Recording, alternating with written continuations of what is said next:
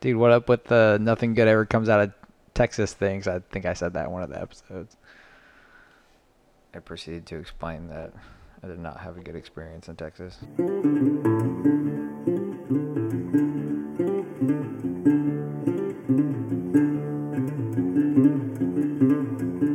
This is Justin Smith of Palmetto Coast Exotics. This is Jacob Bratz with JLB Morelia, and you are listening to the Herpetoculture Podcast.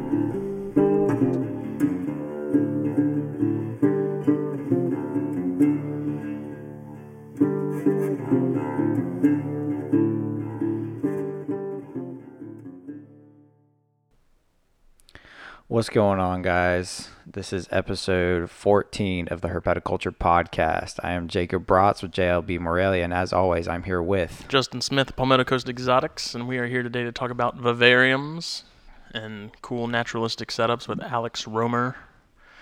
How's it going, man? Pretty good. How are you guys doing? Doing good. Good, man. Good. We're here for you to school us on vivariums, because we use our plain bounty paper towel setups are eyesores. Yeah. Well, I just feel glad to have the chance to talk to a lot more people about this way of keeping reptiles. I feel it really benefits the animals that we keep in them.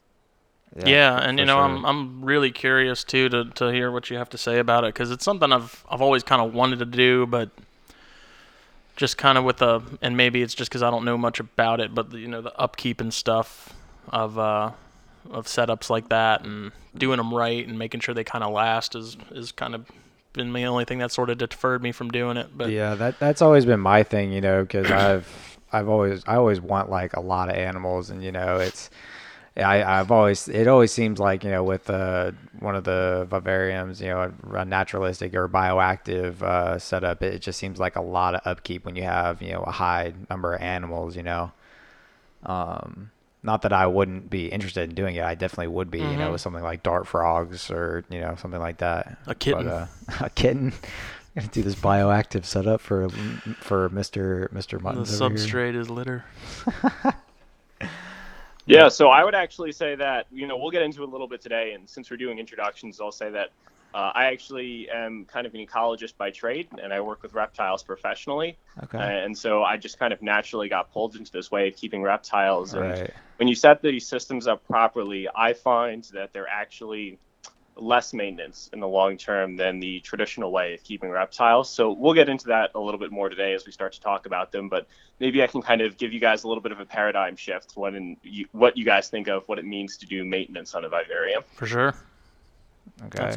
That's what we want you here for, man. Yeah, what the show is all about, is paradigm shifting. Yeah. But when did you start getting into reptiles, and when did you get into the natural setups and everything else like that? So I think the first reptile I ever owned was a pair of green anoles that I got from my neighbor as a little kid. They were kind of like a rescue situation. And as a kid, I kept a couple of different species of reptiles, green anoles, that kind of thing, but none of them were ever bioactive. And then in college, I was getting a degree in fishery science, and I decided I was going to get a pet crested gecko. And I kind of saw this new world of naturalistic vivariums and got sucked into the idea that was maybe a higher quality way to provide husbandry for our animals. Right. And I just got sucked down the rabbit hole. And so ever since then, I've really dove right back into the hobby and have kept basically all of my animals on bioactive enclosures.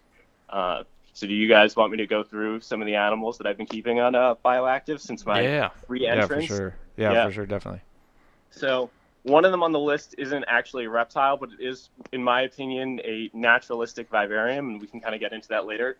But one of them was a pair of sparkling gouramis, which is a fish, and the others were gargoyle geckos, two species of poison dart frogs, dendrobates leucomelas and dendrobates tinctorius, and Madagascar montane skink, which doesn't really have a trade name, so I'll have to refer to it as amphiglossus macrocircus, and then African fire skinks and a flying gecko.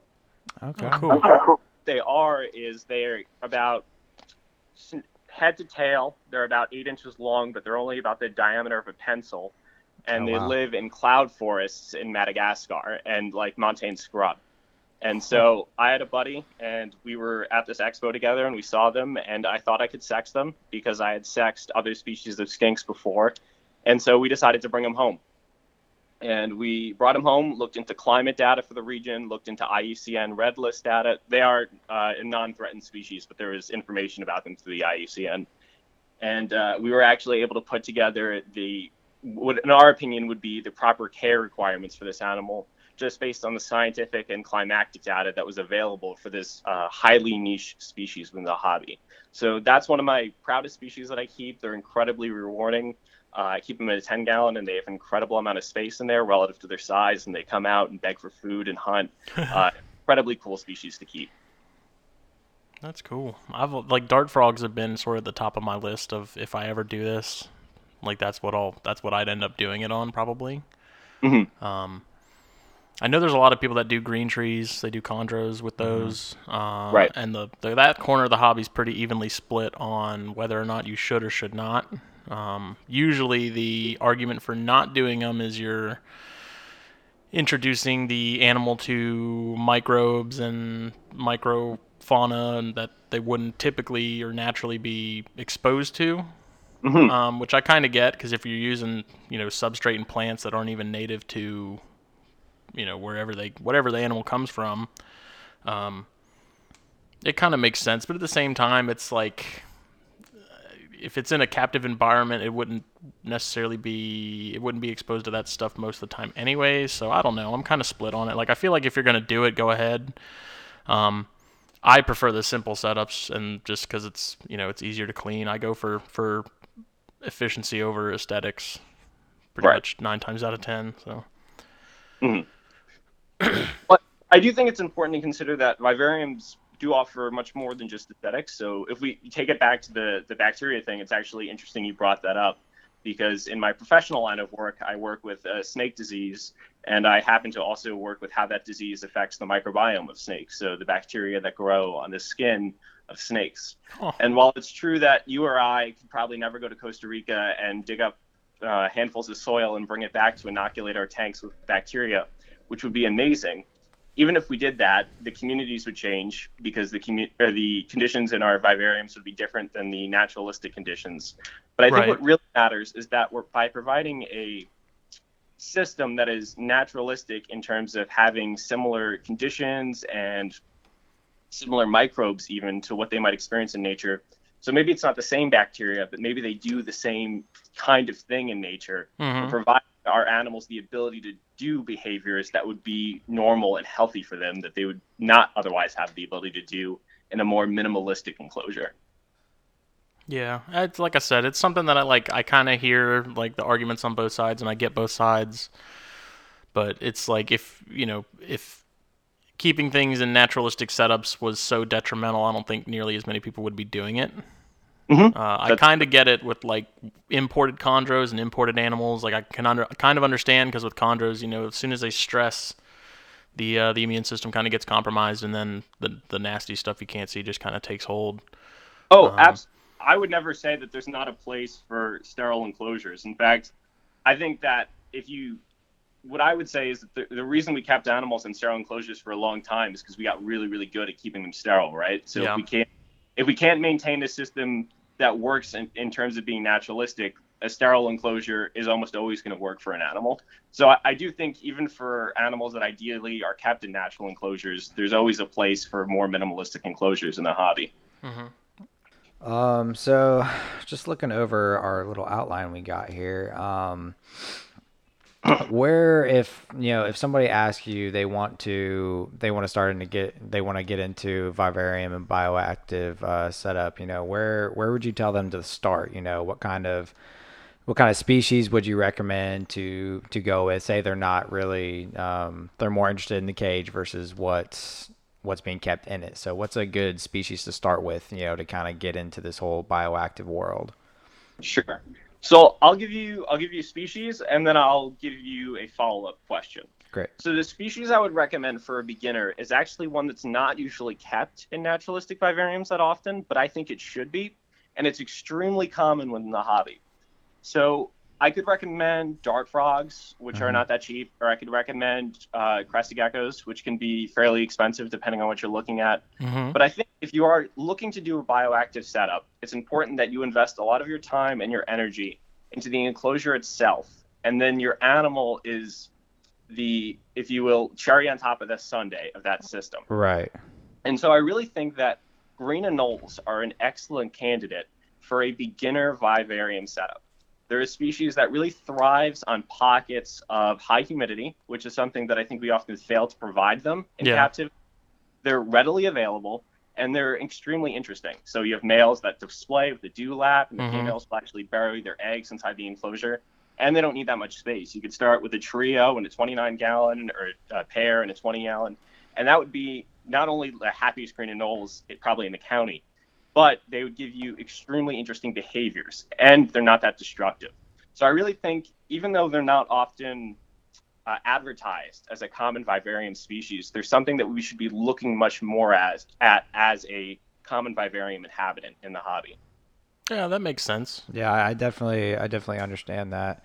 Because that, yeah, I mean, in that case, like, you know, you're investing in a decent setup, but you're not, you know, going and spending $600 on a chondro or something more expensive. Right. You know, it's kind of a good entry point. Kind of just to test the waters. I also feel like something with that, you definitely want to start small to see if the bioactive thing is something you actually want to do. You know, start with green anoles, and you're in a small 20-gallon or 29-gallon setup, and see if it's something that you can upkeep, see if it's something that you actually want to do going forward. And if you find out something you really enjoy, then maybe take the next step up to something a bit larger, maybe a different species, right, and really go from there with those. Those are nice too, because they're active during the day. Like, you can actually see them out doing stuff. They're not going to be tucked away in the corner sleeping until, you know, the lights go out. So I never would have really thought about them.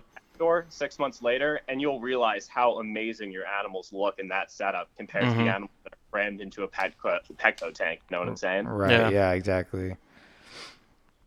So with a setup like that, you know, this is one thing I saw recently. Somebody that did the bioactive setups, he had. It was quite a large enclosure, but it was actually really cool. He had like a small pond going in it, you know, a little waterway. But one thing he had is that he had green anoles, but he also had like a couple green tree frogs and another species of anole, even though this was a very large tank. Is mixing species something that is easier to accomplish and, you know, safe in this type of environment?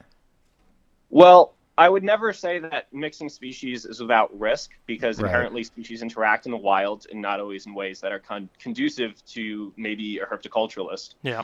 But I would say that, so depending on the third species of anole, green anoles and white tree frogs do cohabitate in the wild.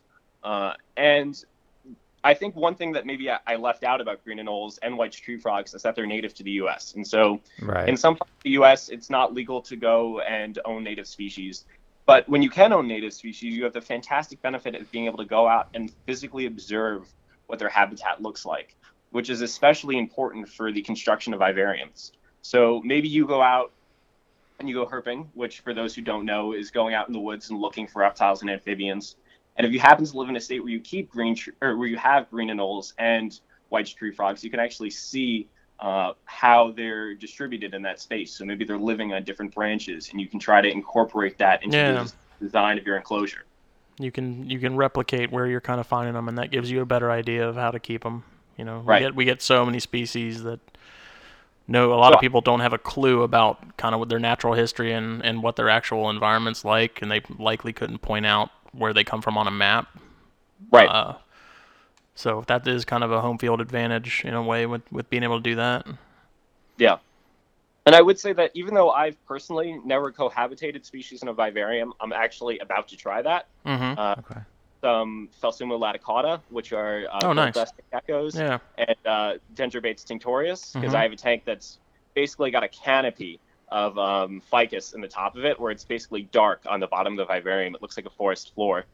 So I think that's an example where this tank has been growing in for more than a year now. And I feel confident that there's enough space and there's different levels of that environment to accommodate more than one species. How big is that tank? So that's actually not that big of a tank. It's only an 18-inch cube. But I think more than important than the volume is the complexity of the environment within it and the relative ecologies of the species that are going into it. So where are they going to be in the tank? When are they going to be out? What are they going to be doing in the tank? So as far as, like, when you go and you decide that you... What is kind of the step-by-step for what you decide you want to make and what you want to have in it? You know, what sort of decides what plants you want to use? Because I know, like, some people... I've seen people keep dart frogs in relatively simple, you know, quote-unquote vivariums that are pretty much, like, basic. Like, it works. It's not anything super lavish. It's not anything super fancy. Mm-hmm.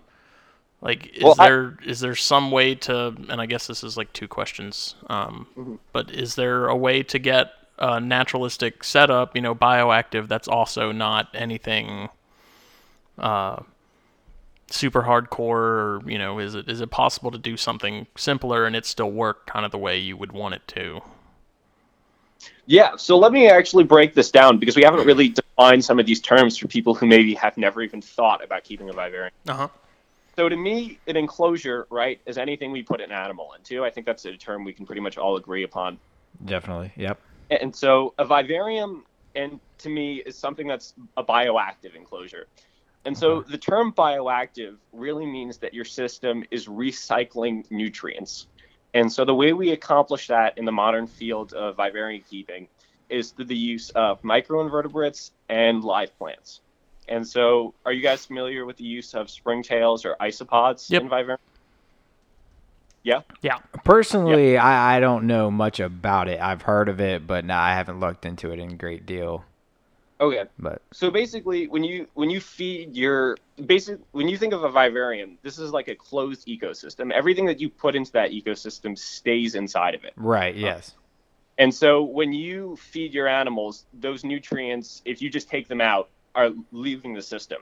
And so by providing springtails and isopods, which are basically little insects that break down waste and release it back into the soil, you're allowing plants to retake up those nutrients and convert it into plant mass. And so that's what makes the system bioactive. It's basically the recycling of nutrients from food and animal waste back into plant biomass. And that makes it kind of a functioning ecosystem in a sense. Mm-hmm. And I would say that the next level on top of a vivarium that maybe people are starting to get into more now would be microcosms, which are tanks that in some way replicate processes in nature. And so that might be, I've seen tanks where people have mud skippers and they flood them on the tidal cycle and things like that. Or people have, for example, flying geckos, and they design them so that the animal can glide between different spaces in them. And so when you're actually designing your enclosure specifically to an individual animal to allow processes that are important to that animal to take place. And so I think those are kind of the major distinctions that exist within different animal enclosures within the hobby at the moment. It's funny, like bioactive, it seems to me, is like a term that gets thrown around kind of loosely now. Like people think they just add some springtails and some isopods and imagine it's bioactive now. Like it's...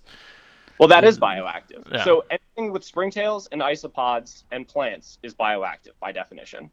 Okay.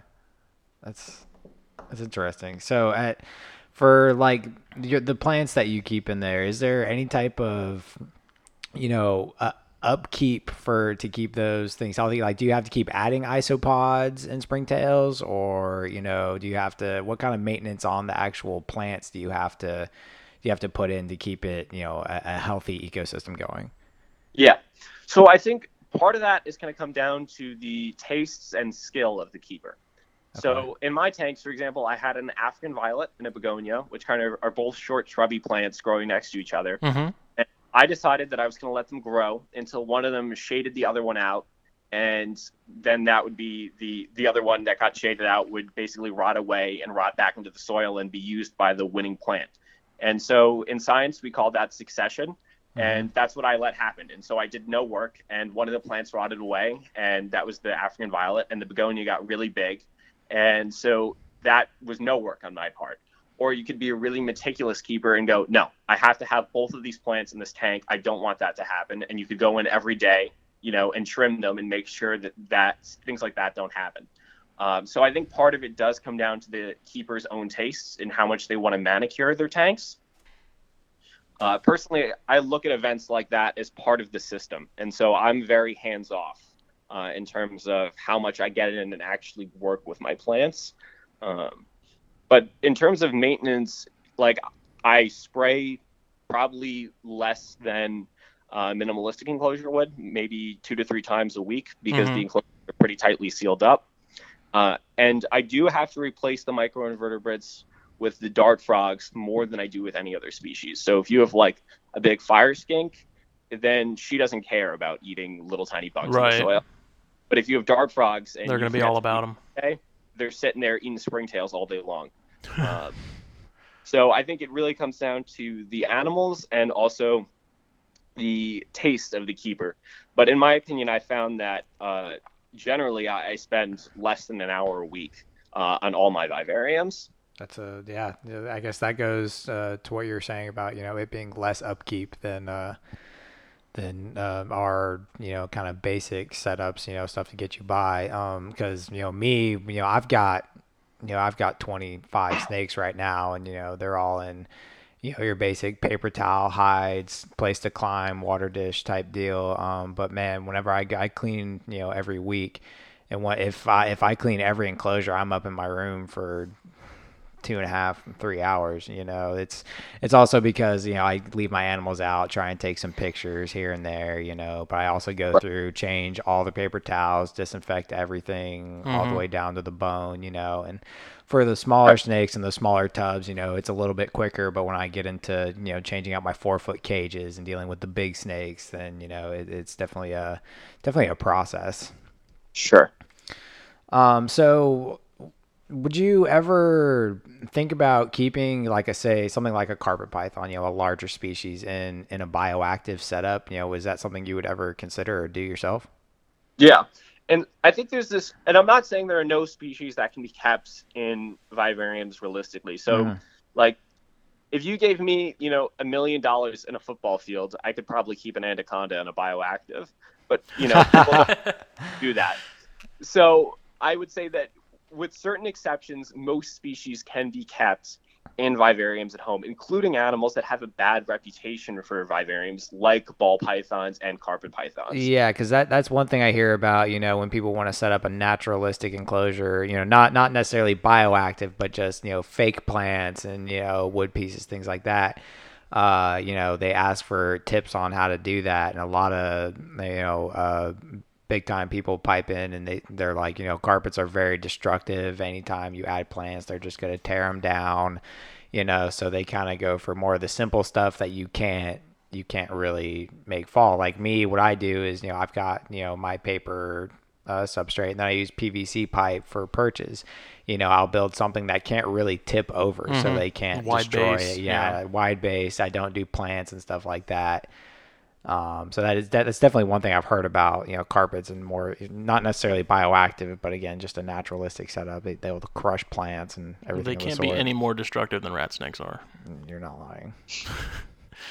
I have yet to find a snake that is more destructive than my Baird's rats or the corns. Like I'll change their paper and they'll just knock the water bowl over. They'll like move all the paper towel to one end of the tank. Yeah. And it's just like, oh my God, stop.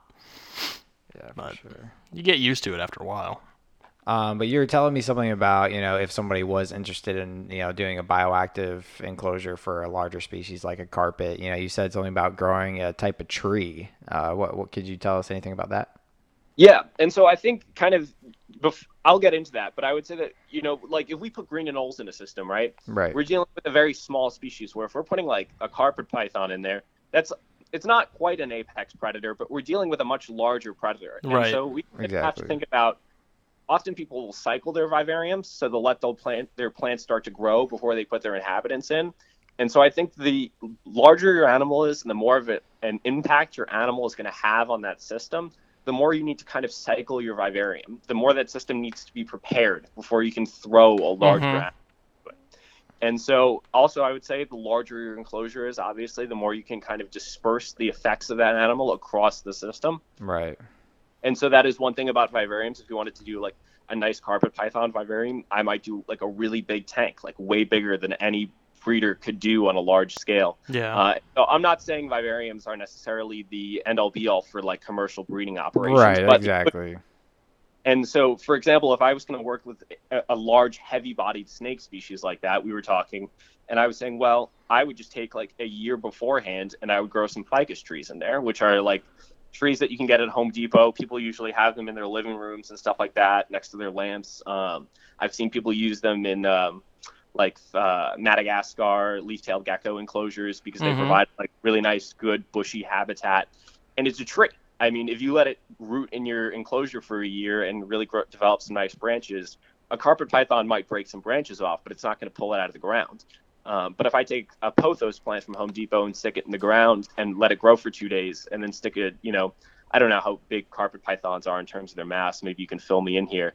But just throw it in the tank and then watch it get crushed and go, well, carpet pythons can't be done with vivariums. Philosophy. Yeah, I definitely see where you're going with that because, you know, the carpets are, you know, even your smallest species of carpet are, you know, they're a heavier bodied species, but especially when you get in something like Brettles pythons or, you know, coastals, they're a fairly large species. You know, my big female coastal is several pounds and pushing, you know, around close to 7 foot long. So right. she's definitely a heavier animal. You know, anything that wasn't real secure in the ground, she would absolutely crush. Well, that's the thing is I don't even know if it's necessarily a weight thing. I think it's more of an activity thing. Yeah, oh yeah, because like if you have definitely more active, you have a blood snakes. Python, you're probably not gonna have to worry about things getting destroyed as much. Yeah, but, definitely. You know, carpets and colubrids and stuff that are more active are likely gonna probably tear things up more than your ambush style. You know, stockier. Sedentary kind of snakes and species. For sure. I could definitely see something like a blood python doing better in a bioactive situation. So Alex, one thing I just was thinking about, what about a species like, say somebody, you know, wants to get into the bioactive thing, but they want to keep a species that doesn't do well in high humidity situations. Cause I feel like, you know, and I could totally be wrong, but I feel like a lot of bioactive stuff, you know, is in the higher percentages of humidity. What if it's more of a dry species? Is that temperate? Is that possible to do in a bioactive situation? Absolutely. And so I just want to say right off the bat that my experience with arid bioactive setups are limited. I did a grassland setup for my fire skink. But I would say that I've seen some arid vivariums that have absolutely made me drool. And I think, in my personal opinion, the happiest looking leopard geckos are the ones that are kept in substrates where they can actually dig and burrow themselves. Mm-hmm. I mean, if you've seen a leopard gecko dig versus one that's been on paper towel its entire life, it's just a fascinating thing to watch them excavate and come out during the day to bask under UV. So what I will say is that if you do decide you want to do an arid species, I think that's great because it means that you haven't just read an article about how to do a tropical vivarium and go, okay, that's what I'll do. And then I'll stick my species in there and it'll go awesome. But you will have to use basically a very different style of cleanup crew. And yeah, that's what I was going to ask is like, how do you go about like bioactivating that if you don't have, you can't use the traditional stuff. It depends on how arid we're talking. And so let's say maybe we were doing like a 5-line skink vivarium. Mm-hmm. There are temperate springtails that are available in the hobby. And so that's a good place to start. Whereas if we're talking more of like a desert species, so maybe like a Texas banded gecko or a leopard gecko. Or something like, say, like a Euromastix. You know, something that's extremely dry. Yeah. Euromastix is where you're starting to get to that point where... So the other thing is we also have to consider how much actual decomposition is occurring in these organisms, like home range. So in the rainforest, we have lots of decomposition going on all the time. But maybe if Euromastix, which really come from a very arid environment, maybe their waste isn't being processed in the environment. And so I have to admit, I actually know very little about Euromastix vivariums. I know a little bit about their care, and I know a little bit about arid vivariums. But that's just a particular niche that I'm not that familiar with, so I won't delve into it. But there are some species that maybe just physiologically wouldn't work in the way that we're thinking of a truly recycling system, because to provide the conditions that we would want for that animal wouldn't also facilitate the recycling of material. Gotcha. So I definitely feel like more of a desert vivarium would definitely take a little bit more of a what's the word? Definitely a little bit more time, a little bit more thought than. But I would say with most animals, so like Euromastix, we like stick like mercury vapor bulbs in there and are like hitting them with like 120 degrees of heat. Like with with leopard geckos, people actually use mealworms and darkling beetles, which are their adult form, as a cleanup crew. They don't eat the adults because the adults are just tasteful. Yeah. And people kind of are figuring out other creative solutions for arid cleanup crews like that. And I would say that's almost the cutting edge of vivarium development at the moment. But if people are interested in that, I would encourage them to pursue it because that's the only way we're going to continue to grow our ability to keep species under naturalistic conditions. Because I've kept a few scorpions. They were desert species like dune scorpions or something. And I never did anything bioactive with them, but I did use some of that excavator stuff that ZooMed makes. And watching them like tunnel into that and do their thing was really cool. Like I actually want to do that again at some point. Like I'd like to get desert scorpions again and set them up in a similar thing. Because you can, and I see a lot of people do this with the ant setups that are getting super popular. The formicariums. Like some of those that people are making are actually looking pretty cool too. They're not like natural, but they do have like decor and stuff in them that makes them look really neat. And so it's, I'd like to do that again with desert scorpions just because it's so cool to see them. If you have it set up right, they usually dig along the sides of the, the cage or critter keep or whatever are keeping them in. And so you can kind of see them when they're not out and about, but you can also make it look cool and interesting even if you don't see them that much. Right. Same thing with tarantulas. Tarantulas, I know a lot of people put pothos in with their ornamentals and stuff like that. It's probably a little more interesting with the South American species that web a little more than ornamentals do. But it's funny. I didn't think of it when I first podcast, but I've actually built a vivarium for a bird-eating tarantula. It wasn't mine, so I didn't remember it. Yeah, that's a species that's really popular that people do that with. Like that's the one. Those and the H. gigas, the Cameroon, or there's some sort of African species that's like they're typically found near water or something like that. I forget the common name of them. It's the histocrates or something like that. Those and the bird eaters are really popular with the natural setups in the invert world. Yeah. Yeah. When it comes to inverts, I'm definitely not big into it, at all. I miss them. Not a big spider guy, I miss keeping them, man. If that would be so much fun. That would actually be something I'd be pretty interested in. Get doing if I ever went the bioactive route. Do something with like a bird eater. I feel like that would be a really cool display. I'd like to do it with bark scorpions again because I kept Florida barks and Arizona barks. And the communal species of scorpions are really fun because it's really cool to see them do their thing. And, eventually you get babies and it'd be really neat to do a natural setup with a group of those again. For sure. All right. So on here we've got ExoTerras. Was that a good, kind of type of enclosure to use? What's your take on those? Yeah. I think ExoTerras and any of the front opening terrariums make excellent vivariums, but I would also say that if you're, a 13-year-old kid and you want to make a vivarium and the only thing you have is a 20-gallon that you dug out of your dad's garage, that you shouldn't let the fact that you don't have an ExoTerra stop you. I think the reason people tend to favor those vivariums is because they offer really excellent airflow. But, the flip side of that coin is if you're working with something like dart frogs, you're going to have to make modifications to the lid in order to hold in the proper amount of humidity. And so I think really what it comes down to is that plants can't survive stagnant air very well. And so maybe if you're working with a top-down lid, so like a normal aquarium, you just need to make sure that you have enough ventilation holes in there and that you're actually even just taking the top off the tank once a day, even if it's only for 10 seconds, just to allow the exchange of new oxygen into that tank, carbon dioxide for the plants.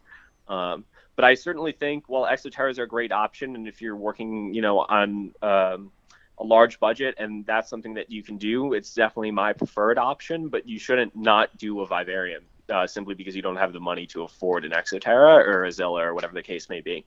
And what do you do to the lids as far as the mods go? You just take the screen top that comes with it and just replace it with a solid piece of plexi or something? Yeah, so I've done a couple of things. One of the things I did at first was getting pieces of glass and just putting them over the screen panels and leaving the lid as it was. And that worked okay. It makes that screen rust, though, because I did it with I had a rainbow boa and a small one at one point, and I noticed the screen rusted within probably a week or started to. That was my experience of it as well. So that was not a long-term solution for me. Yeah. And then, so the next option I decided to do was I cut the screen out entirely out of the Zoom Ed ones, which have, instead of having multiple panels, it's just one large panel of screen. Mm-hmm. And then I put a piece of glass that was cut larger than the screen on top and duct taped that on. And so that replaced the entire thing. And that works pretty well for dart frogs, but it was not ideal for me because I was having to open the tank door every single day to get enough airflow in. Mm-hmm. And so because I'm kind of inclined for the DIY stuff, what I actually wound up doing was snipping out all the plastic attachments for the lid with just a pair of snips. And then I used window framing material to build a screen for the back of the tank out of the aluminum framing that's probably only a half inch across. And I stuck that in the back, and then I cut a piece of glass to fit onto where the lid used to fit. So it's sitting on that little lip there. Mm-hmm. And so basically the air will come in through the front grate and then go to the back of the vivarium, go up the background, and then go out that. So it allows a nice draft of air through the tank constantly, so my plants are getting good airflow. Okay. That makes sense. Yeah, that's really interesting. Now, as far as, if you were doing a dart frog vivarium, I know a lot of people like to use grapevine and stuff in these natural setups. My experience with that is if it's kept moist for anything longer than, 4 days, it starts to mold really fast. Is that something you need to stay away from for the most part, or is that something you use and just let it kind of do whatever it needs to do with the bioactivity and everything? Well, I think every wood has an appropriate setting, and every different kind of wood can be used in different ways. So grapevine just in general cannot be used in rainforest setups, especially for amphibians. Mm-hmm. But, for example, things like Malaysian driftwood work really well. Cork bark works really well.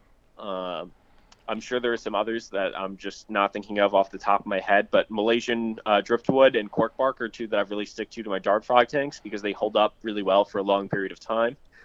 And they also retain humidity, which is great because in about a year, all of a sudden you'll notice there's moss that you never put in your tank growing all over your driftwood because the spores came in on your plants, that's a great feeling. You know your tank is established when plants start to grow that you didn't put in them. That's a pretty good indicator. That's really cool, man. I never even thought about something like that. But yeah, that was for sure. Now, if you're starting a new Viv, how long do you usually you talked about cycling? How long do you let something cycle before you decide to start putting something in it, or what's your deciding factor for what you put in it? You just kind of do whatever you think would look cool. Is there sort of any science behind what you pick out for what's going in there other than what's native or close to native to what the species is naturally coming from? Yeah. So I think you're talking about plants in terms of what species, right? Yeah. Just in general, as far as what layout you have and what plants you decide to use and what works. Are there some that work better than others and some that are kind of the standard as far as vivariums go? Because I know pothos are really popular. I know ficus is fairly popular as well, or I think umbrella trees is that ficus as well, or is that something else? Yeah, the schlophera, umbrella plant. I would say that because people can make vivariums for lots of different animals, it's always going to come down to if you can get a plant from an animal's native host range, I think that's awesome. When I did keep a gargoyle gecko vivarium, I had a bird's nest fern in there, which is native to the island of New Caledonia. Mm-hmm. And the reason I did that is because I noticed that both crested geckos and gargoyle geckos were inextricably attracted to fake bird's nest plants that I had bought from Michael's. All the time sleep in them. And so I was like, you know what, I'm getting them bird's nest ferns because clearly they like it. And so there's definitely something to be said about offering your animals plants that are native to their home range. But I think more than that, what I do is I look at habitat structure. So basically what that means is that if I know an animal comes from a place that has a really thick canopy, I'm looking for a plant that grows really dense with really big leaves and is climbing, because I might not be able to grow trees in an 18-inch cube, but I can probably grow a vining plant all over the top of it. Right. Or maybe if I'm working with a species that I know is a grassland species, I'm trying to find a grass that I think will, even if it's not the exact same even family of grass, will help to kind of replicate the behavior of stalking its prey through the grass. Mm-hmm. And so I'll give a little tip here. Oat grass, which is something you can order off, Amazon or get through any health food store. Lots of people drink it like they sprout it and then they use it in smoothies. Is one of the few types of grasses that does really, really well in vivariums. So often people struggle to find grasses for use with a grassland species. And so oat grass seeds are a really good one to try for people looking for a grass plant. Was there a second part to that question? Well, what was the cycling? Like, how long do you cycle a tank before you put anything in it? Yeah. And so I think that, like we were talking a little bit about before, that's going to be highly dependent. What I like to see, bare minimum, is that my plants are growing before I put anything in there. So maybe I'm really new to this, and it takes me 6 weeks to get my plants growing. And I totally get that you really want to throw some green anoles in there beforehand. Mm-hmm. But when you see new leaves on a plant, what that means is the roots have already grown on that plant. And so that basically tells you that your animals aren't going to rip that plant out of the substrate when you put them in. And so bare minimum, I wait to see new growth on the leaves of that plant or of your plants that you've put in there. And then depending on the species that I'm looking at, I'm trying to also figure out how much damage I think this animal is going to do when it first gets in the tank. So if I'm thinking, all right, I'm working with an emerald green tree monitor, I might want those ficus trees to have grown in for 2.5 years before I think about putting an animal in, because mm-hmm. I know as soon as it gets in there, it's going to start ripping up bark and stuff like that. And so most people aren't keeping emerald green tree monitors, so that shouldn't be a problem for most people. But the bigger and more destructive your animal is, the more you have to start thinking about how much is this animal going to disturb this system, and is it going to disturb it beyond repair once I put it in. And do you do false, as far as the substrate goes, do you do false bottoms on all yours? Does somebody have to do false bottoms on them? No. People don't have, okay. If you're keeping dart frogs, yes, you have to do a false bottom. Okay. But if you're not keeping a rainforest setup, then you don't necessarily have to keep a false bottom. So, for example, when I kept my African fire skink, who I kept as a grassland species, an African savanna, I did not have a false bottom on her tank. And so the reason we have false bottoms in vivarium keeping, for those who are uninitiated to the cult, is because if you accumulate standing water at the bottom of your glass aquarium and your substrate is sitting in it, it can cause that substrate to become anaerobic. And so basically what that means is your living room will start to smell like a swamp, or your animal room, wherever you keep them. And so in order to prevent that, we have a layer of either gravel or pipe or whatever the case may be to allow water to drain away from our substrate in our vivariums. And that kind of mimics the water table that we have out in nature. Okay. So yeah, so you see, there's the hygro balls and stuff that they sell. Yeah, you put those. Because my experience with doing quote-unquote naturalistic setups is I had some Amazons, some tree boas many years ago. I had a pair of them in a, I don't remember what size tank it was. They were both small. They were both neonates still. But I did a false bottom with a screen over top of that to keep, the dirt from going, mm-hmm. basically defeating the purpose of having the false bottom to begin with. And then I had just a pothos in there, and I think I had some grapevine or something for wood. And it worked out pretty well, but that's something I've always wondered is with bioactive setups, do you have to have a false bottom, every time? But I guess it makes sense if you have a much more waterlogged species, so to say, having somewhere for that water to go makes a lot more sense. For a beginner, unless you're working with if you're working with a leopard gecko, you should never be spraying enough that you should be accumulating water at the bottom of your tank, right? Exactly. But as a beginner, I would say it's a safety net. I mean, in theory, maybe you could do a dart frog tank without a drainage layer if you were, scientifically precise about how much water you put in the tank. Mm-hmm. But in general, that drainage layer is a safety net. The bigger your drainage layer is, the bigger your safety net. And so as a beginner, I just don't think there's a good reason not to ever have a drainage layer in a vivarium, even if it's only a half inch deep. Okay. Gotcha. So when... With back to your plants, is there ever a time, say, they've been growing for X amount of years, you know, they've been doing really well. Is there ever a time that you have to replace them because, say, the roots have just grown throughout it too much or anything like that? You know, when do you want to replace your plants? Yeah, so I've never felt the need to replace plants, but I have seen people tear down vivariums because they were 10 years old. Oh, and wow.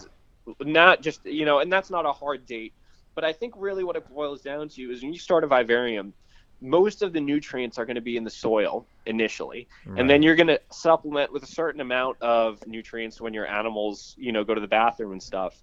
But we have to understand that plants don't just use nutrients as some kind of ephemeral thing. They require specific amounts of kind of very odd things sometimes. So maybe in 10 years, there's not enough boron left in your tank, mm-hmm. Or, you know, very odd micronutrients that plants need. And so even though, for example, when our frogs do go to the bathroom or whatever animal, they might be providing a lot of nitrogen and phosphorus and other maybe potassium, things that are important macronutrients for plant growth, things that make up a large amount of plant tissue, that after a long period of time, it can be hard to get the very small amounts of very specific things that our plants need to grow back into our vivariums. And so I think a lot of people just kind of in the hobby haven't really figured out a good way to deal with this yet, especially because it's very hard to, we can't really apply fertilizers on top of our animals. Right. But one trick that I have picked up, and I don't know of anyone else in the hobby doing this, but it's worked extremely well for me, and I'll share it on the podcast today, is I kept bonsai trees for a while. I still have one. And people there were spraying their bonsai trees with an organic kelp slurry. And that is what it sounds like. It's basically kelp that they purify and grind up, and then people spray it on their bonsai trees. And the reason they do that is because it provides lots of micronutrients. So all the different kinds of small things like selenium that plants need in very small quantities that helps the plant grow on top of the additional fertilizers that you're providing it with. And so I decided I was going to apply it to my vivariums at my own risk, and my plants exploded. And keep in mind, there's no nitrogen really in this. There's not a lot of phosphate, but there's lots of micronutrients in it. And I saw the most plant growth I've seen in a few months ever in my tanks. And I applied it to a couple of different vivariums, and I had the same effect in all of them. How often were you doing that? I've only done it once so far. I'm probably going to do it again. I'm not looking for my vivariums to become dependent on it, but I am using it as a supplemental technique. And so I try to conceptualize everything within the context of an actual ecosystem event.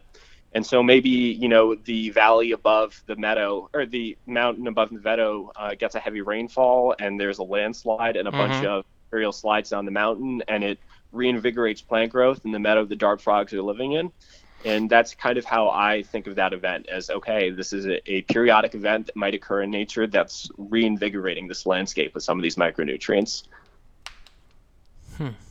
Now, as far as like the soil, is there, I know a lot of people like to use eco-earth, and some of theirs are a mixture of peat and sand, or what do you like to prefer as far as soil goes? And do you do any pH testing on that periodically in it?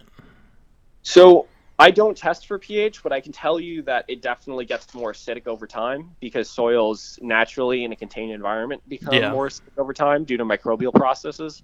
I mean, we're not talking about a pH of 4.0 here. It's not going to hurt your animals. It's just that it'll become more like maybe like a peat bog, for example, where it's just a little bit more acidic, which isn't necessarily a bad thing. I mean, lots of mosses actually prefer an acidic environment. Mm-hmm. And so to get to your question about substrate mix, I think I could talk for 3 hours about substrate in a vivarium. So what I'll say is that I could give you a recommendation for dart frog vivariums, which I know that's something you're interested in doing. So maybe that'll be interesting to you. But I would say that, for example, if I was going to go out and do green anole vivarium, right, we go back to that basic kind of setup. Mm-hmm. I would go online and I would look at pictures of what green anole vivariums look at, if green anole habitat looked at, and I would be particularly looking to see what the soil looked at. In the U.S., I might even go on the USGS's website and look up soil maps within their range, mm-hmm. And see what the soil is actually made of. And that doesn't necessarily mean I'm going to go out and buy those exact supplies from a chemical supplier, but the soil isn't just to fuel your plants. It's something your animals are going to be interacting with. And in nature, I think people have this fear that if their animals ever touch their substrate, they'll get impacted. And lots of scientific studies have shown that animals actually get a large part of their nutrients, like calcium, from soil actually getting onto their prey items as they're handling them and swallowing them. And so, to me, there's no magic bullet of put this with this and put it in your vivarium and it'll work for every one of your animals. And I think that's part of the reason why people often fail with vivariums and maybe have problems with impaction, is they're just kind of following a recipe that they found online that maybe isn't at all appropriate for the animals they're working with. So, for example, leopard geckos, I would never keep them on just sand. Because if you look up a picture of them, they live on sandy soil. Mm-hmm. But that's a very different thing than pure sand. Yeah. And so to kind of, give you a direct answer, I'll talk about dart frog soil. And so maybe what I would do is I would go out and get a bag of Scott's topsoil, which is an organic topsoil with no additives, so it doesn't have things like perlite or vermiculite in it, which mm-hmm. are like basically volcanic stones that add drainage. But what it does have is a lot of organic material, so that's going to serve to provide carbon and some nitrogen to our plants as they grow. And then I would be adding coconut fiber, sand, and what's the other one that I would be adding? I haven't made a vivarium in a long time now. Breaking the addiction, so to speak. But coconut fiber, sand, leaves usually is something that I'll mix in there, and also the topsoil. And that's going to provide a nice mix where I'm going to get a lot of... Oh, and sphagnum moss. Okay. And that's going to provide a nice amount of drainage as well as moisture retention and nutrients. And so, people often ask, well, could I just do coconut fiber? And coconut fiber is a purely organic substrate. And so in nature, if we go out and pick up a handful of soil, the vast majority of that is inorganic particles. And so... coconut fiber substrate in a dart frog vivarium as alien to that animal as pure sand is to a leopard gecko. That makes sense. Wow. And think about that. And, there's so many people out there that, even if they're not necessarily going for, a bioactive situation, just, fake plants, they want to make it look natural, but, it's not self-sustaining. Right. Use leopard geckos, for instance, they automatically want to go for that calcium sand crap that, you can get at any pet store. It's the first thing anybody wants to go to. And I've personally have never been a big fan of keeping animals on sand, but, that's just a personal thing. No, I calcium sand is a terrible product. Yeah. I mean, that is a product that will cause impaction. Yeah, that's my big thing. I used to work at, I've worked at a couple pet stores, and people come up like, "Oh, is this okay for my leopard gecko?" It says it's, it's calcium sand. It says they can digest it. And I'm like, yeah, no, they can't at all. You eat a handful of it and tell me if it's digestible. What are your favorite plants? Is there any particular plants that you seem to use kind of across the board that are reliable for a multitude of different species from different areas? Sure. So one of them that I think is really awesome is this fern called lemon button fern. Sometimes it's referred to as lemon butter fern. It's a common name, so really either one is correct. But it's a fern. It doesn't get that big, maybe about 12 inches max. And I've seen it work in both very humid setups, like dart frog setups, and I've also seen it work in temperate setups. So the setup that it was working in was an eastern legless lizard, which is a southeastern United States native, a very cool animal.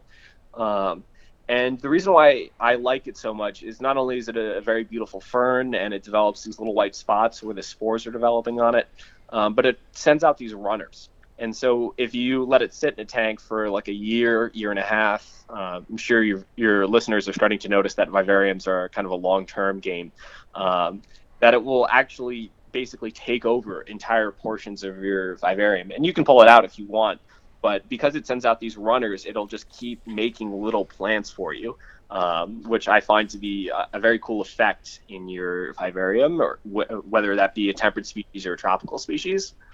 And so I guess a good one that I like a lot is Ficus Pimula. This is and pothos is obviously readily available and works for grows in pretty much anything you put it in. Yeah, weedy, stands up to most things. Definitely pothos is another good one.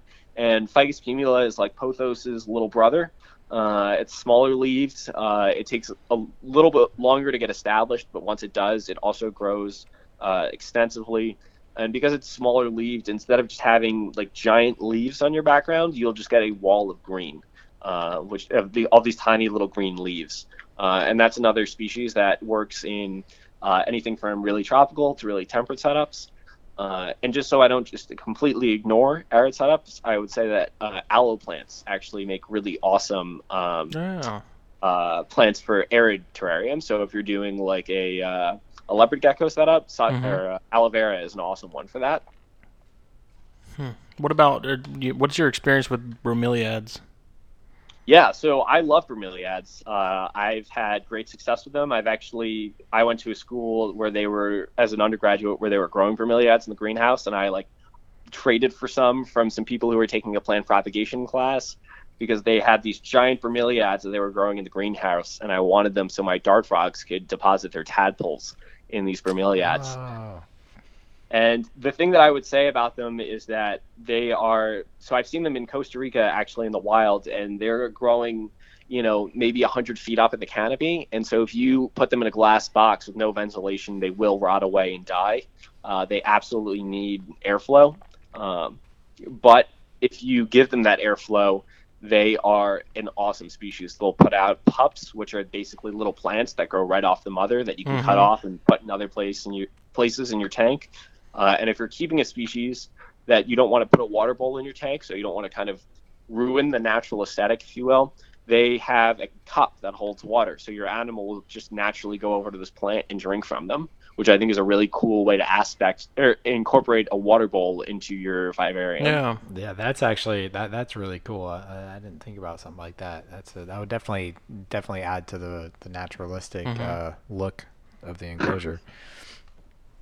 Where do you get most of your? Is there a certain supplier that you like to get a lot of your stuff from, as far as your setups, or is there as far as lids and anything pre-made soil-wise, plants? Is there anyone in particular you like to get a lot of that stuff from, or is it pretty much make a trip to Lowe's and kind of do it yourself? So a lot of it is do it myself, but it doesn't need to be that way for people who are maybe newer to this aspect of the hobby and just don't feel comfortable with that yet. Josh's Frogs is an excellent vendor. They provide a lot of stuff, like you can buy soil mixes from them, you can buy lots of different plants from them.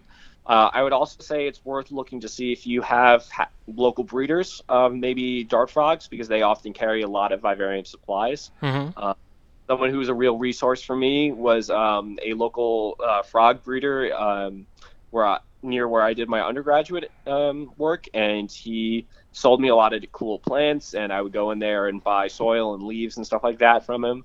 And so definitely, if you need to buy online, Josh's Frogs is a great place, maybe if you're living in a place that doesn't have a big reptile community.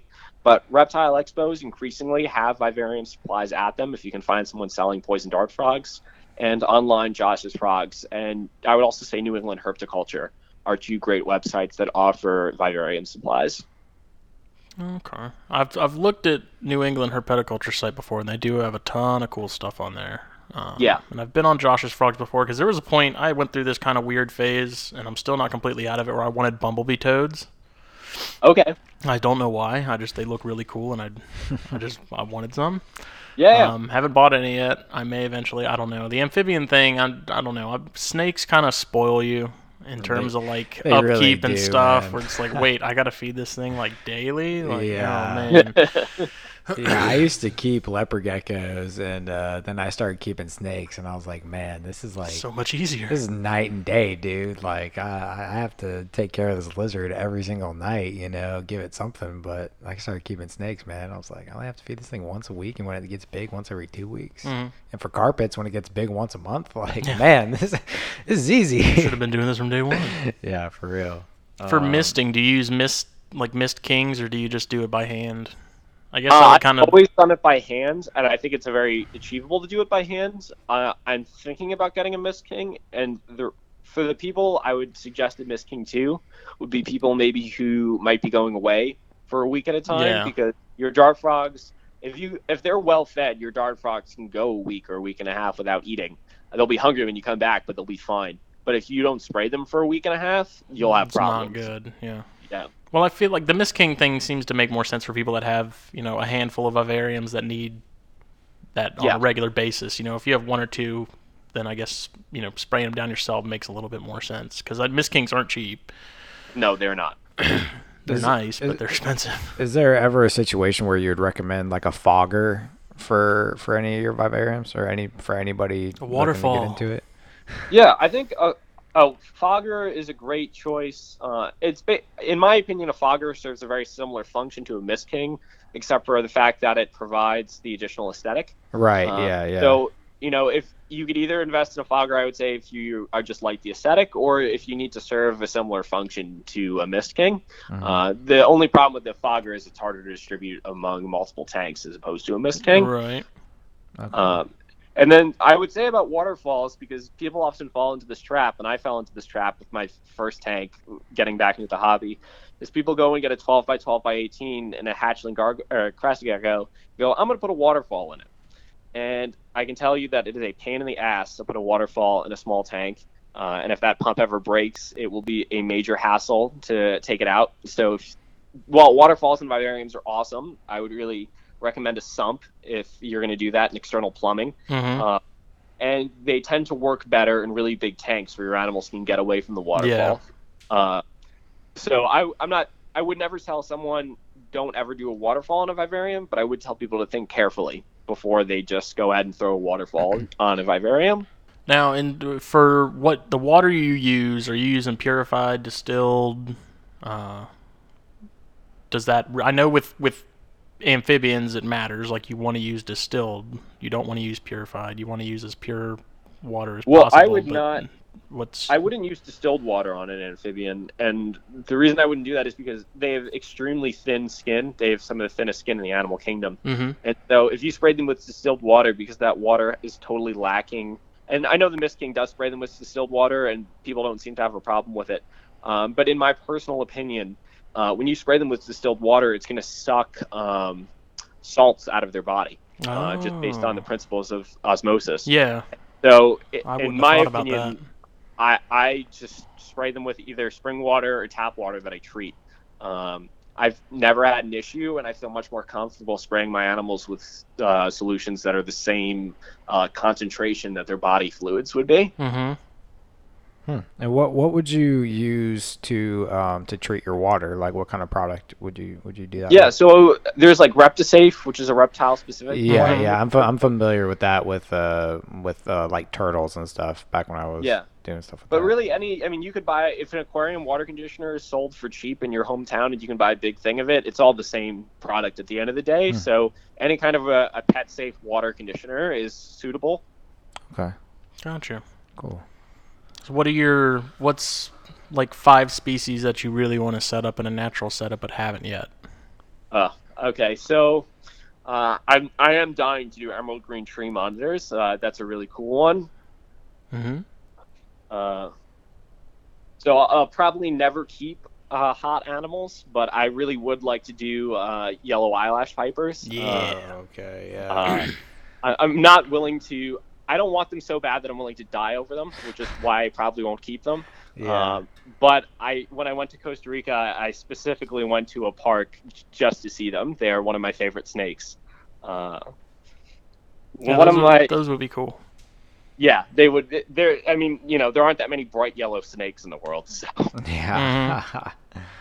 I think one concept, and this just goes show how far down the rabbit hole you can go with vivarium keeping, is I'd really like to get like 5-line skinks or some other kind of a native skink, because I find skinks to just be incredibly awesome pets. They're very intelligent, very active, and get like a 250-gallon tank and breed all of their food inside the vivarium and never feed it. That would be neat too. Yeah.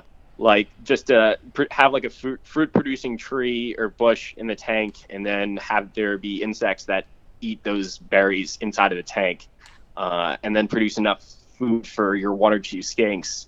I mean, it'd be a huge tank for a very small lizard, but you'd get to say it's an entirely self-contained ecosystem, and I think something beautiful about that. They're fun to watch. There's a small group that hangs out on my front porch, and if I'm out there smoking a cigar or something, I'll sit there and watch the male chase the females around. They're pretty funny. Yeah. I was at the Nashville Zoo recently and watched the 5-line skink run into the Komodo dragon exhibit, and I was like, buddy, you were hanging out in the wrong place. He's like, no, man, we're cool. Don't worry about it. You're on the wrong side of town, buddy. Oh, man. So would you ever consider keeping something like a green tree python in a bioactive setup? So, you guys might call me a heretic for this, but I've never owned a pet snake. Oh, wow. Okay. How? Yeah. You're missing out. They're super easy. Yeah. But I think I might be doing some experiments with some snakes for my research, and if they'll either need to find homes or be euthanized at the end of the trial, so I might wind up taking some home at the end of the trial so I don't have to put them down. So I might wind up with some snakes, a lot of snakes, and a couple of months. And is that that's relating to the snake fungal disease work you're doing? Yes, okay. That's the snake fungal disease work. Which, for the record, he's doing some research into, and we were planning another episode just to talk about that, because that could take up, 2 hours easy, considering how crazy that thing is, that situation has gotten. Yeah. So. Yeah. Our lab team just came back from a herpetological conference the other day, giving some presentations on the state of snake fungal disease in Tennessee. Mm-hmm. That's great. That whole thing, if you haven't checked it out, definitely do some reading on it. It's pretty interesting. I think most people in the reptile world that stay in the loop are pretty well aware of it, but if you're not, do some Googling and read about it, and we definitely want to have you on for an episode on that soon, because I think it's pertinent information. Wow. What about you, Bratz? What's your 5 that you would like to do of vivarium species on? Vivarium... Honestly, just from the sounds of it, I never want to get big into the chondro world. I'm going to kind of leave that to you if you and I are going to continue this partnership we got going on. But I definitely would like to do a nice display with a green tree if I ever do start doing bioactives. And then, the dart frogs. Dart frogs have always interested me. I've always thought they're just incredible little animals. So that would be something I'd be interested in. If I ever did anything with bioactive stuff, I would definitely want more of an animal that's going to be out a little bit more. You know, like a green tree python for instance. Using that display. Something that's not going to be curled up in the corner. Right. Hiding all the time. So I would definitely have to put a lot of thought into it. Maybe even Amazon tree boas would be cool. Somewhere down the line. But I feel like those. I've always thought doing an Amazon tree boa in the top of the tank with poison dart frogs in the bottom of the tank, and do it as like a biotope would be an awesome. That would be really cool. That would be really cool. Or even something like an emerald tree boa, That would be cool as well. I feel like the Amazons would be a little bit more destructive because they're a little bit more of an active species, In the boa world, I kind of like to compare the green tree pythons are similar to the emerald tree boas, and then the carpets are more similar to the Amazons, I think Amazons would definitely be more arboreal than carpets, but maybe Amazons. And this is really the most I've actually thought about doing bioactives. I don't know if I'll ever go, balls to the wall with it, but I think one of these days I definitely like to do something, a couple enclosures. Even, I've even considered getting a spider at some point. So if I ever did do that, I might go the bioactive route with something like a bird eater, maybe a pink toe tarantula. Sun tiger. Yeah, that. I don't know what that is, but... They're gnarly. Yeah. They're fast and they're mean. They're nasty tempered. Well, I don't want that, man. I want something... But they're pretty. I don't do spiders running at me, man. I'm not afraid. I'm not one of those guys that are like afraid of spiders, but like I respect them. I like it. Just don't let it touch me. Yeah, no, I've held a tarantula before. I'm not. I don't have like a fear of them, but I'm not big into the arachnid world. I miss it. I know you do. You talk about getting them all the time. I do. Don't you have a couple scorpions still? Mm-mm. I thought you had those little ones. No. Oh, never mind. Nope. All right, so man. That was your three. What's the other two? Man, I don't know. What about you? What's something that you would like to keep? All right. All right. What you got? So I talked to, in the group conversation with the three of us the other day, the cyania. I feel like especially when they're small like this would look really cool in something. Yeah, those would be cool. Any of the Boiga. Yeah. Really cool. Those bumblebee toads would be interesting because those are kind of a savanna-ish, grasslandish. They're not super they're not like dart frogs. They're not like tropical. They're kind of, I guess, borderline montane would kind of be the right term for it. Dart frogs, I really like, any of the phyllobates would be really cool, either bicolor or terribilis. Yeah, those are awesome. I really like the tinctorius. I like the Atlantis and the powder blue morphs. Some of the blue azurius. Okay. Or not azurius. Aratus, the blue aratus. Okay. Yeah. There's, like dart frogs. I used to read a lot about dart frogs because they've always been an interest of mine, especially kind of in terms of toxicology and like dendrotoxins and stuff like that. I used to do a lot of reading about that kind of stuff, so I'm somewhat well versed in the different species of them, but there's still plenty that I'm pretty clueless about. But one bioactive setup I just thought about and that I remembered seeing that I really liked is if I had the space, and the money to set this up, I would do a really big leopard or bullfrog setup. Cool. Something with like half the enclosures, like fully aquatic, area for them to swim. Then the other half is a bioactive land setup. But I would do it in like a really large enclosure. But I've always thought about that, and I thought it would be really cool to set something up like that, just have like a pair of bullfrogs or even leopard frogs, because that's something that's kind of close to just my upbringing. When it comes to herps, it started with me catching frogs in my yard. And even to this day, I get so excited when I find a bullfrog. I absolutely love bullfrogs and leopard frogs. So that's definitely something I would look into once I have the means to do so. And even if I got real crazy, if I ever start doing this full time, and really had the space and money, I would even like to do something with like a dwarf caiman.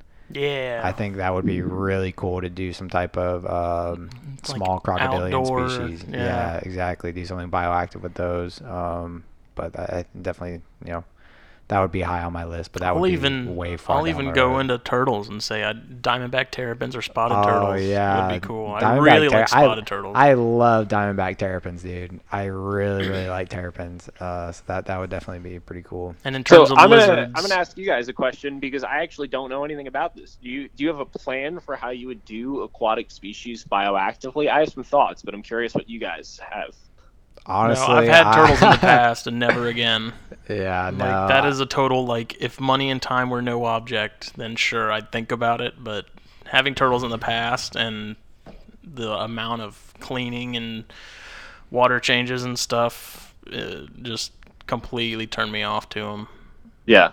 Yeah, and I really have no experience with turtles. And like I said, this is one of the first times I've really discussed bioactive enclosures. Not something I've looked super deep into, but you've definitely piqued my interest. But I'd like to hear your ideas on something fully aquatic, say for turtles. Yeah, so I keep a lot of aquatic animals too. So I've bred killifish in the past. I've kept sparkling gouramis, like I said, in what I would have considered to be a biotope or like a vivarium style aquatic setup. Mm-hmm. I'm setting up another biotope style setup for a wild beta at the moment. Oh, nice.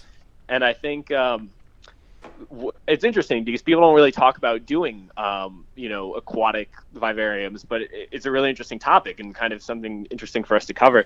And the first two things that pop into my mind immediately are snails and floating plants. Because I know they make those little like algae balls that you can put in the tanks, but I don't know how well those actually work. Yeah. I don't know how much nutrients you'd actually wind up pulling out with those, because it's the amount of nutrients you're pulling out is related to the amount of growth you're seeing, and those things grow extremely slowly. Mm-hmm. Whereas if you put like duckweed, would be a pain, but if you put like Amazon frog bit or dwarf water lettuce or like a big floating plant in there, yeah, that's sucking nutrients out of the water column, and you can just go and skim that out. So that's kind of a similar idea to the, removing nutrients via plant growth. And then I would be using snails or maybe some other kind of a detritivore to be removing some of the mulm and other detritus that they would be producing. And then you could just remove snails manually. Yeah. Hmm. I don't know. That seems like you would need a pretty large space and something that could hold a lot of water, but it'd be cool. Yeah. Definitely. As far, like, to touch real quick, too, because we didn't really cover this, like, with your vivariums, what do you do for lighting? Oh, totally forgot about that. So I've used a range of things for lighting in the past. I think the most important thing, more than anything else, is having the right spectrum of light or the right color of light. And so the way we measure that is with the unit called kelvins. And so 65,000 kelvins is the color temperature that most accurately mimics daylight. Mm-hmm. And so whatever light you decide to use, it should really be as close to 65,000 Kelvin possible. In the past, I've done 5,000 Kelvin with, pretty good success, but I've had to use more light than I would have had to use if I had only used 65,000 Kelvin. So the further you deviate from that ideal spectrum, the more light you're going to have to use, essentially. Personally, I like LEDs because they don't generate heat, which can be very helpful for a vivarium, regardless of what species is going in it, just because they're very enclosed, they can build up heat. But you can certainly have success with CFLs. I'm running CFLs over one of my dart frog tanks right now. So CFLs and LEDs I find to be my weapons of choice when it comes to lighting my vivariums. And I find that Josh's Frogs and New England Herpetoculture both have some really nice lights that they put out. People say that you can get cheaper lights from China off eBay, but I haven't tried those yet, and I'm sure they're not UL listed, and I really don't want to burn my apartment down, so I haven't played with those too much yet. Yeah, no, I would definitely stay the Josh's Frogs route. I know that's one thing that I try not to skimp on when it comes to, there's certain things, when it comes to my care that, I'll use to make my life, easier and cheaper, stuff like paper towels for bedding. But, when it comes to stuff like heating and lighting, I really don't skimp. That money you can save can go towards your deductible when your house is on. Yeah, like stuff like thermostats to me, when it comes to heating, snakes or lizards, when it, for like flex watt heat tape, one thing I preach hard is do not skimp on a thermostat, drop to $80-$90. I've spent $200 on a couple good thermostats. It's definitely not something you want to skimp on. What do you do to heat the vivariums too, if anything? That it really depends on the species and the temperature I'm looking for. Like if you were doing like dart frogs. Yeah, so the dart frogs, basically the room stays the temperature I need it to be at all times. So if I'm keeping, a reptile room that has 10 species in it and one of them is dart frogs and they all need different temperature ranges, it doesn't matter. The room's at 74 because that's what dart frogs need, and everything else I figure out separately because I just can't cool a vivarium. Not effectively. I could if I had 10 of them that I needed to cool. And so for me, the room stays at the right temperature for dart frogs, and then I heat other things independently. One thing that I've had a lot of success with is, so if I need to keep a vivarium warm, but I also want airflow, and it's not an ExoTerra, what I've done in the past is, so I'll put my heat and my UV in the middle, and then I'll cut panels of either acrylic or glass, depending on how humid it's going to be. So glass will work better for the more humid setups because they won't warp. I'll cut that so it's just in line with the light, and it runs to the edge of the lid, but I still have about 1 inch of ventilation on either side. And so basically what I find will happen is that you'll have a column of heat below the light, and so that'll rise up through the light, and you'll draw in new air through the vents on the side. And so on tanks that don't have like a side or front panel, that allows me to get ventilation in the tank even when I need to heat it. That makes sense. Well, we're at hour 20 already. I think we covered just about everything. Yeah, I think so. Where can people find you? Yeah, so people can find me on lots of the different bioactive pages. So if you are on, for example, Advancing Herpetological Husbandry is a really good one. I'm on lots of the different dart frog pages. I think it's reptile and amphibian bioactive setups is another good one. I'm on all those pages. So if people want to find me, they can find me on Facebook, and they can find me in any of those groups. Cool. Okay. What's your Instagram name? I know you have an Instagram. What is that? Yeah. So there was a time when I wanted to be a marine biologist. And that time was when I started my Instagram account. So it's that marine bio dude. And I should probably change it to that herpetology dude. But for right now, it's still that marine bio dude, and I do post updates of my vivariums more than anything else on there. So if people are interested in kind of following the work that I do with my tanks, I'm going to be breeding some killifish in the near future. So if people are interested in following up on that project and stuff like that, they can follow me on Instagram. Yeah, you were one of the first people to hit me up when we started doing this too. And yeah, well, I think you're doing a really great thing here, kind of getting the hobby out to more people. I've seen lots of herpetoculture podcasts pop up, but then they usually fade in and out. So I'm glad to see it's still going strong. Yeah, and this is good because, like I told you earlier, you know, I really want to kind of diversify and get all facets of the hobby. You know, even if it's the stuff that we're not as into, like beardies or leos or balls or anything like that. You know, you can't call it the Herpetoculture Podcast and only talk about Morelia brats. As much as I want to. And, this can't be the carpet python show. Yeah, no, and see, this is one thing that I've... Or the chondro show in my case. Yeah, you know, and the one thing that I've actually really enjoyed about this podcast is, you know, as we get more people on, you know, it's, you know, I may not be able to ask all the right questions, but I learn a lot, you know, from talking to people if it's a species I don't keep, you know, like... With this episode, for instance, I've never even really considered a bioactive setup, but after, you know, talking to Alex now, you know, it's really, you know, maybe once those cyanine get some size on them, I think I want to try it. Yeah, that would be really cool. Something I'd like to help with. So yeah, we'll see about doing that, man. Yeah, I've actually seen Boiga in the wild, so if you want pictures of their habitat or just, you know, pictures of me holding them and smiling like an idiot, feel free to send you some. That would be awesome. I'd like to see those either way, honestly. That's really cool. Yeah.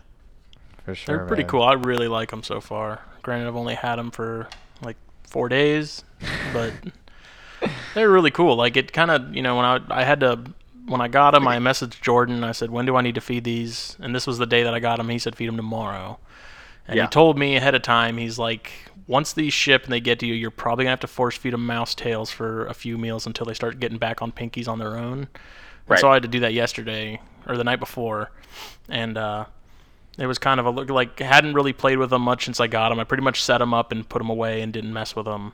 And so, it, you know, it took me a few minutes to kind of get a feel for them and kind of get an idea of what they're like. Mm-hmm. And they're interesting. Like, they're not feisty. They're not like the mangroves that are kind of like, you know, threat displays and snapping at you. Like, they're just, they're very kind of timid, but at the same time, like, if they get pissed off, like, they, you know, they take a whack at you or try to. Yeah. But so far I like them a lot.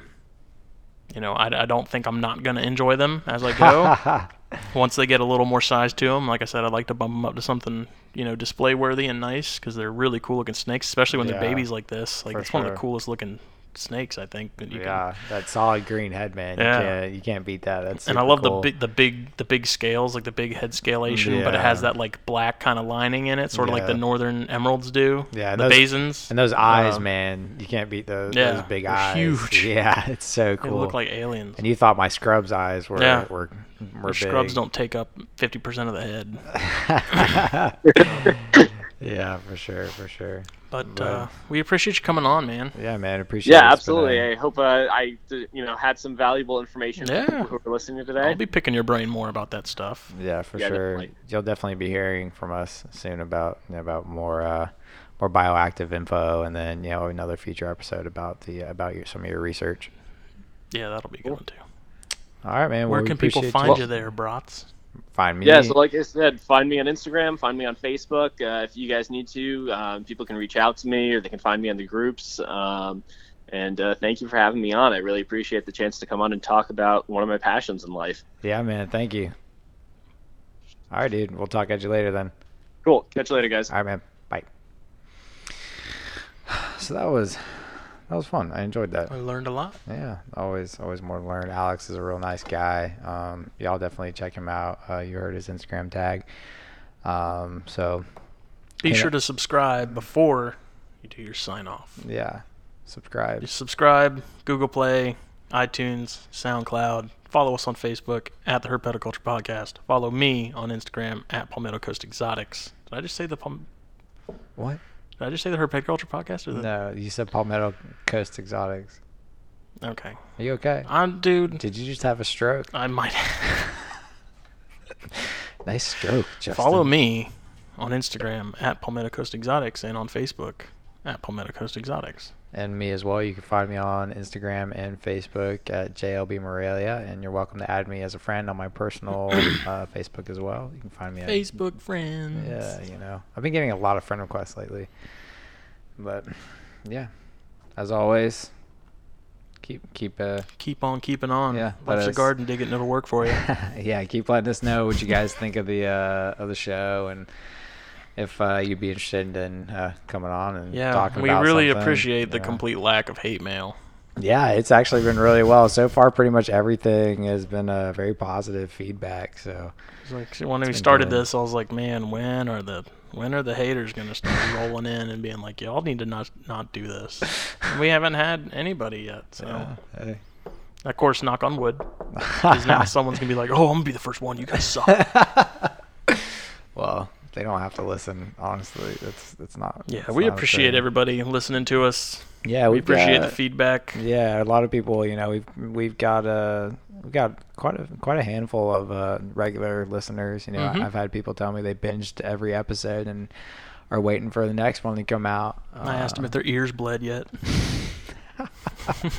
My ears bleed every time you open your mouth. So, yep. But it's my superpower. Yeah.